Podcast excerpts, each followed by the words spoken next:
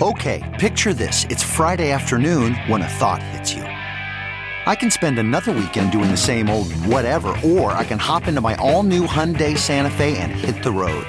With available HTRAC, all wheel drive, and three row seating, my whole family can head deep into the wild. Conquer the weekend in the all new Hyundai Santa Fe.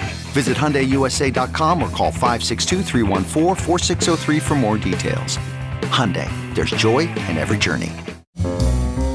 It's Merriam-Webster's Word of the Day for July 6th.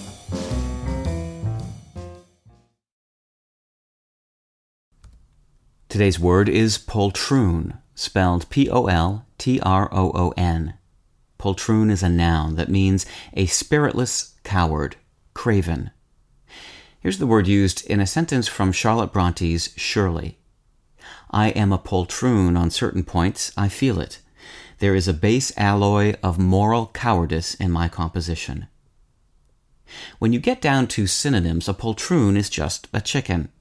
Barnyard chickens are fowl that have long been noted for timidity, and the name chicken has been applied to human cowards since the 17th century. Poltroon has been used for wimps and cravens for even longer, since the early 16th century at least. And if you remember that chickens are dubbed poultry, then you may guess that the birds and the cowards are linked by etymology as well as synonymy. English picked up poltroon from Middle French, which in turn got it from the old Italian word poltrone, meaning coward.